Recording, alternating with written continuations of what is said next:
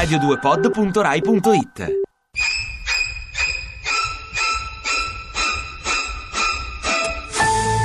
Misteri, omissioni, un biglietto del treno e un'amicizia sospetta. La storia di Giuseppe Torrisi sta infiammando le cronache di tutta la bassa Versilia. La vicenda è nota a tutti. Torrisi è una persona sola, abita a Pietrasanta in compagnia di sua sorella Pietrasanta. Dopo alcuni anni di lavori saltuari, l'uomo decide di iscriversi all'Università della Terza Età, nel tentativo di conseguire quella tanto agognata laurea in marketing e gestione delle imprese. All'università, tuttavia, Torrisi fatica a socializzare con i suoi anziani compagni di corso.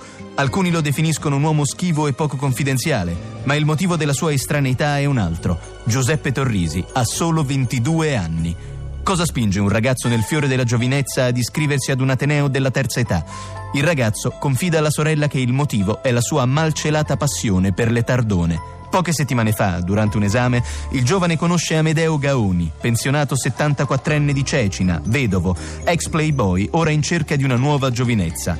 L'intesa fra i due è perfetta e porta all'elaborazione di un progetto entusiasmante, andare in Erasmus a Barcellona. La sera del 31 ottobre, il giovane Torrisi e l'anziano Gaoni partono dalla stazione ferroviaria di Pietrasanta alla volta della Catalogna. Da quel momento si perdono le loro tracce. Gli anziani compagni di corso hanno un ricordo preciso dei due ex colleghi. Ma io me lo ricordo bene quel bischero dei Gaoni, via. Insomma, diciamo, era uno che a una cosa sola pensava. E gli era sempre garbata la topa. Dopo la dipartita della moglie si era iscritto all'università della terza età per incontrare altre bimbe, via. Ma qui in Versilia era famoso. Noi, noi non lo si conosceva tutti, lo si trovava sempre alla capannina che offriva moiti. Proprio mentre il vecchietto di prima sproloquiava, in redazione è arrivata una buona notizia. Gaoni e Torrisi sono stati ritrovati. Non erano a Barcellona nella Catalogna, come credevano gli investigatori, bensì a Barcellona Pozzo di Gotto, nel Messinese. Un banale errore durante la prenotazione del treno.